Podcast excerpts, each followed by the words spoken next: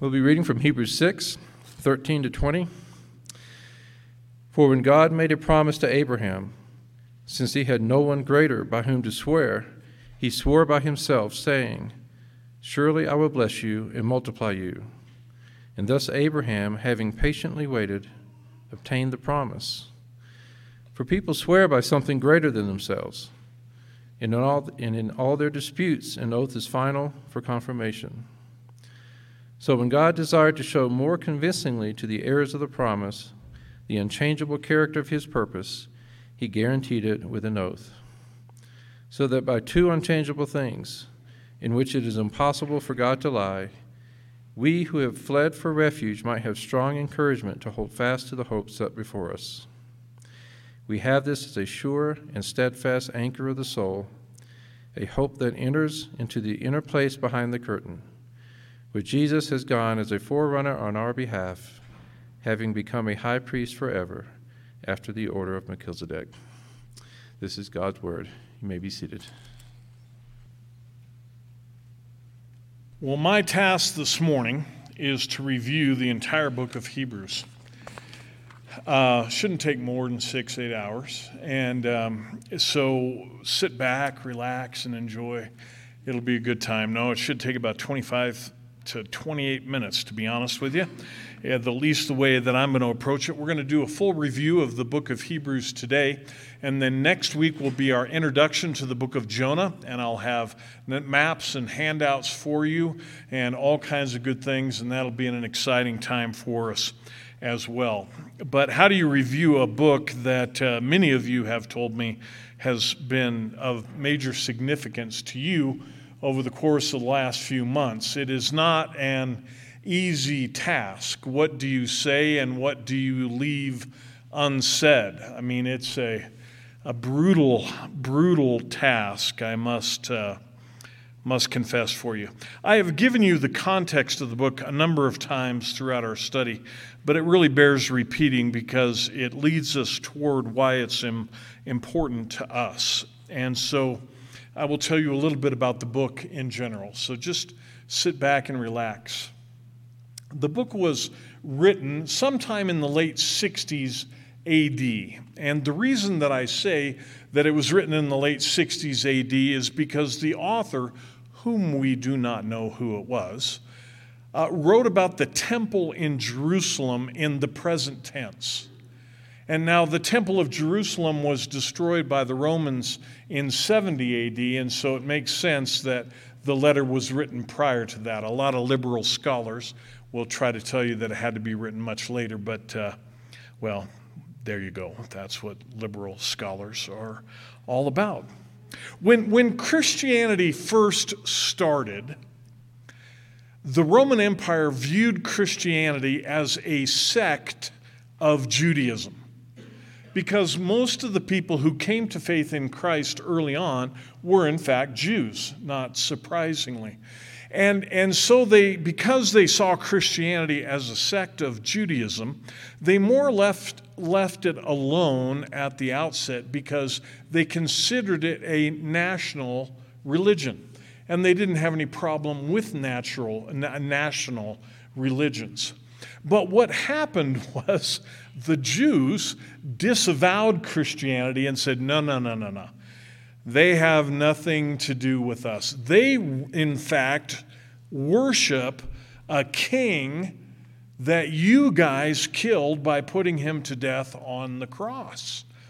We don't have anything to do with these Christians, whether they're Jewish or not. We and they are not the same. And so Christianity came under the scrutiny of the Roman Empire and as a result came under persecution and, and ultimately death. Now, the temptation, as I've mentioned many times, for the original hearers of this letter was to drift back under the umbrella of Judaism for two basic reasons. First of all, it was safer there. It was, in fact, a national religion, and it didn't get as much scrutiny by the Romans as did Christianity, and it was a safer place to be. And their family and friends were saying things like, well, come on, this religion that you have abandoned has been around for centuries and it was a God given religion. Why not come back home? And so there was a tremendous temptation on two different levels for the hearers of this letter originally. And, and we might ask at this point so, really and truly, what does it have to do with us? I mean, because we're not Jewish and, and we're not under persecution, and so there's no temptation to drift away from our Christianity. Except I would say this How tempted are we to just be one of the crowd instead of a, a standout? How much temptation is there to really not be known as a follower of the Lord Jesus Christ? Because when people find that out, they look at us strangely. When they find out that you really, really follow a risen king, that your life is different, and that the decisions you make and how you live your life in your relationships and in your workplace and, and how you handle your money is different because of who you identify with as the Lord Jesus Christ. And, and a lot of the attention that you get when you live for Christ is not always positive, is it? And so there's a temptation to want to be just one of the crowd to want to be back under an umbrella where you're seen as just one of the crowd. And I don't mean that this happens consciously. Uh, we don't sit back and say, yeah, I'm just going to drift. It kind of happens naturally.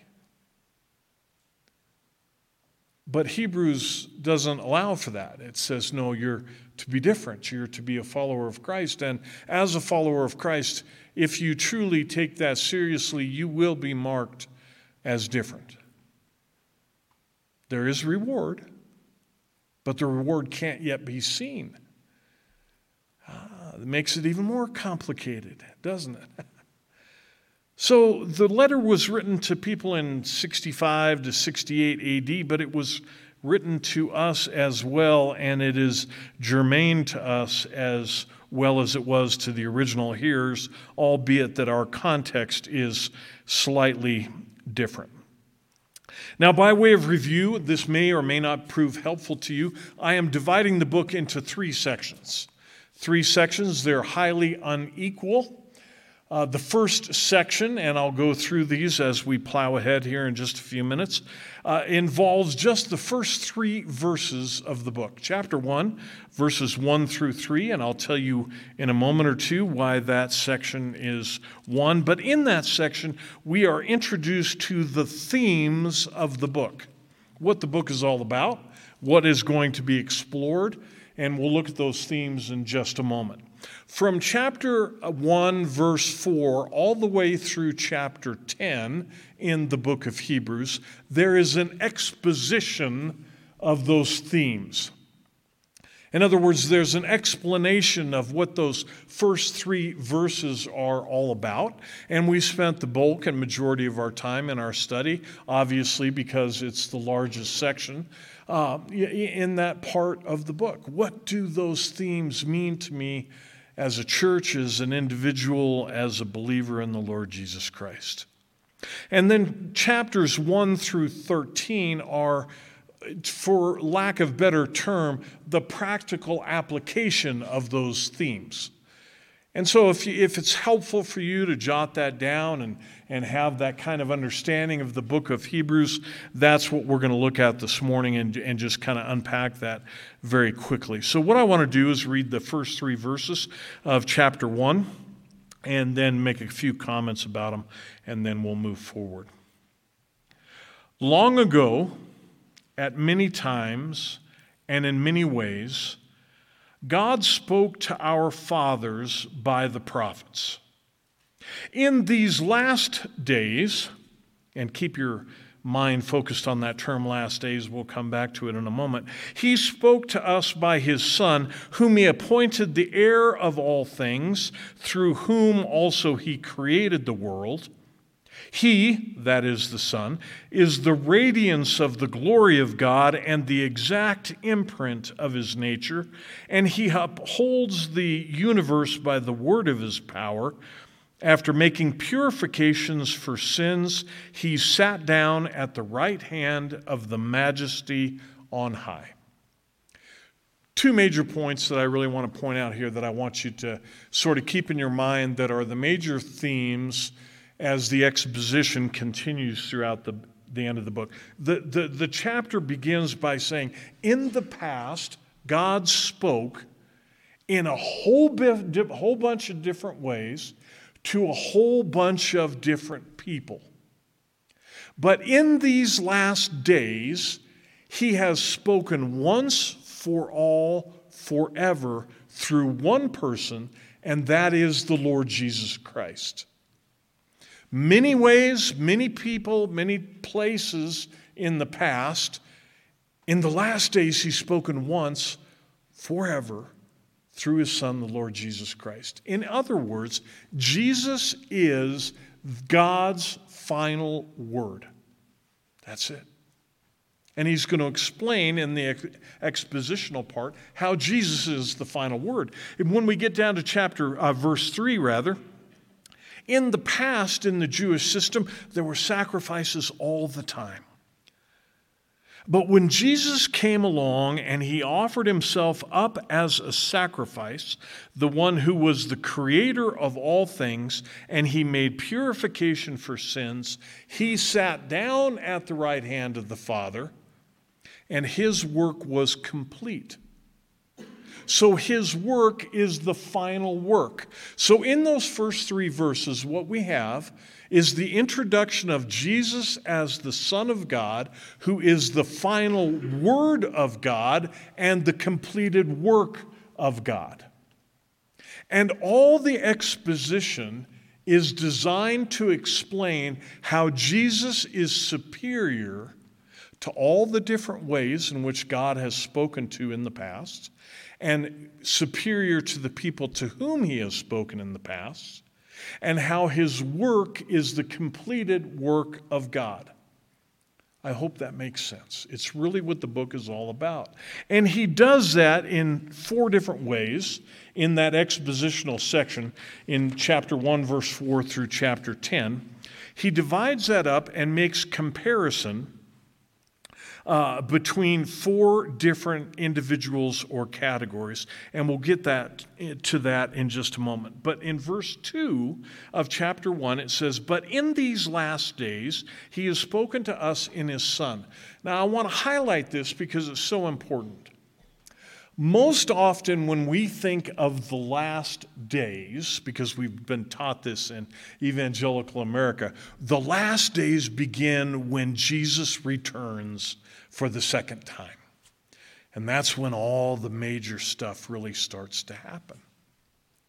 The book of Hebrews, and for that matter, the rest of the Bible, if we're going to take the Bible seriously, believe that the last days begin at the first coming of the Lord Jesus Christ and end at his return. We see it right here. But in these last days, he has spoken to us in his Son in chapter 9, verse 26, if you want to look this up at another time, it says this For then he would have had to suffer repeatedly since the foundation of the world.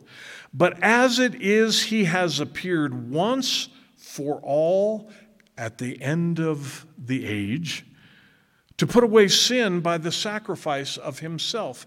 In other words, the writer of the book of Hebrews, and we should understand we're living in the last age. The time between when Jesus first came and the time when Jesus will return. Now, I'm not talking about what's going to happen at the end or all the rest of it, but we need to understand that for the writer of Hebrews, the end of the age is now. Why is that important? Because Jesus is the final word and he has completed the final work. All there is going to be is a consummation of the age in which we live. And that's the viewpoint of the writer of Hebrews. So when he writes to his readers, he's writing with a sense of urgency, reminding them that they are living at the end of the age. God has said what he is going to say, and he will say no more. And all that he has said has come through the person of Jesus. And the work that needed to be accomplished has been accomplished, and Jesus is sitting down at the right hand of the Father. You're in that age. So I want you to understand why, when I say persevere to the end, what I'm talking about. We're not looking for something else to start down the road. We're not looking for some new word of wisdom. We're not looking for some new event to take place that's going to send us off into a new trajectory. We're in it, you see. It's happening. And so I want you to understand this. So in this exposition, he makes comparisons to Jesus from four different categories that are very important categories to the Jews. The first, he says, Jesus is superior to angels. Secondly, he is superior to Moses.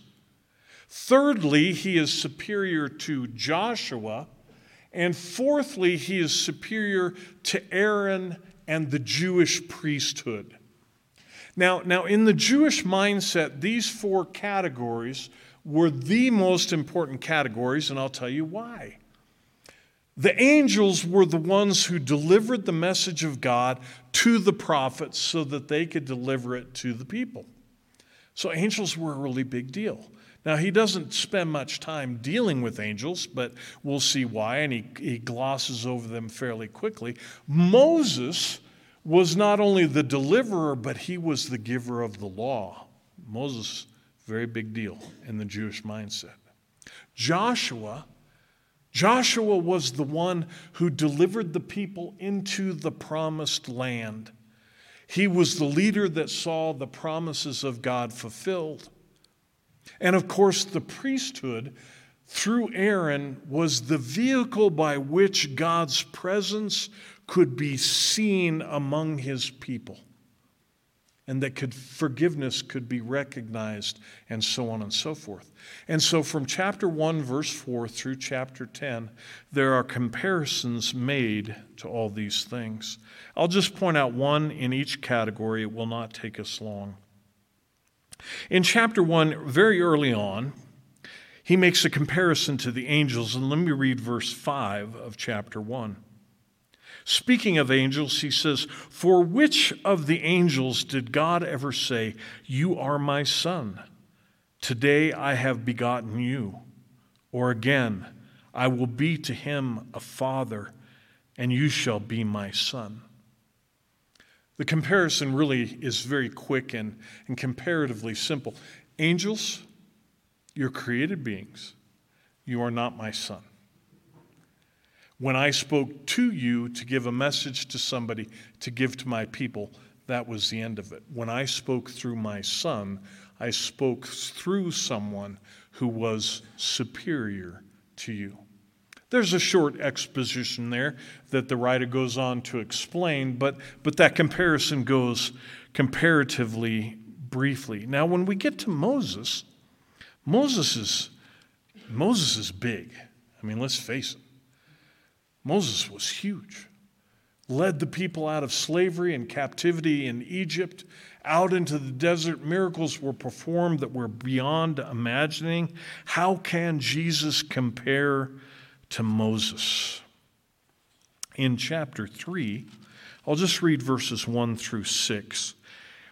You see, because there is a brilliance in Moses, but there's a comparison that makes Jesus superior. Therefore, holy brothers, the writer says, you who share in a heavenly calling, consider Jesus, the apostle, which also means messenger, which also means angel, my messenger and high priest of our confession, who was faithful to him who appointed him, just as Moses was also faithful in all of God's house. See, there's the comparison. The Jewish side of them is very excited. Yeah, Moses was great. And he never says Moses wasn't. Moses was tremendous, and he was faithful in all of God's house. For Jesus has been counted worthy of more glory than Moses. Wait, well, now we're getting a little kinky here. How much more glory as the builder of the house has more honor than the house itself? For every house is being built by someone, but the builder of all things is God. Now, Moses was faithful in all God's house as a servant to testify to the things that were to be spoken of later. But Christ is faithful over God's house as son, and we are his house. If indeed we hold fast our confidence and our boasting in our hope. Lots of words. Moses was a servant in the house of God. He was faithful. He did a brilliant job. No taking away from Moses, but he is the servant, and a servant can be discharged. Jesus was the head over the household as inheritor of the house. He cannot be discharged. He owns the house. Also faithful, but do we see the difference in position? That's the gist of the argument of the superiority of Jesus over Moses. And it would have all been very understandable to the original readers and to us. In chapter 4, we have this idea of Joshua. Now, Joshua was a warrior, a brilliant tactician, absolutely faithful to God in everything, and his job was to deliver the people into the land of promise. The people were going to see the promise of God fulfilled under the leadership of Joshua, right? And Joshua did that. He brought the people into the promised land. But was it eternal? Was it eternal? Well, if we know anything about Old Testament history, the people came into the promised land and they held it for a while with great struggle and with great difficulty, and ultimately, a comparatively short time later, they lost it all. And it wasn't until 1948 that they got it back. So, so Joshua's deliverance is clearly different than what God was promising because what God promised was eternal. So in chapter 4, let me just start reading at verse 8. For if Joshua had given them rest, God would have spoken, would not have spoken of another day later on. So then, there remains a Sabbath rest for the people of God that is yet to come. For whoever has entered God's rest has also rested from his work as God did from his.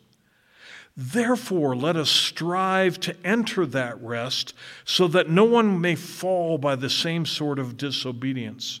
For the Word of God is living and active and sharper than any two edged sword, piercing the division of the soul and the spirit, or the joints and the marrow, discerning the thoughts and intentions of the heart. What Joshua brought the people into was short lived and it was not eternal. And so when God was speaking of rest, he was speaking of a rest that was yet to come, which was eternal, and that comes through the Lord Jesus Christ.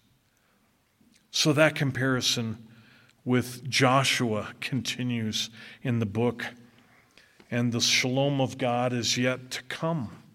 It is something yet to come. And then we have the longest exposition of all, which is the comparison of Jesus to the priesthood and Aaron.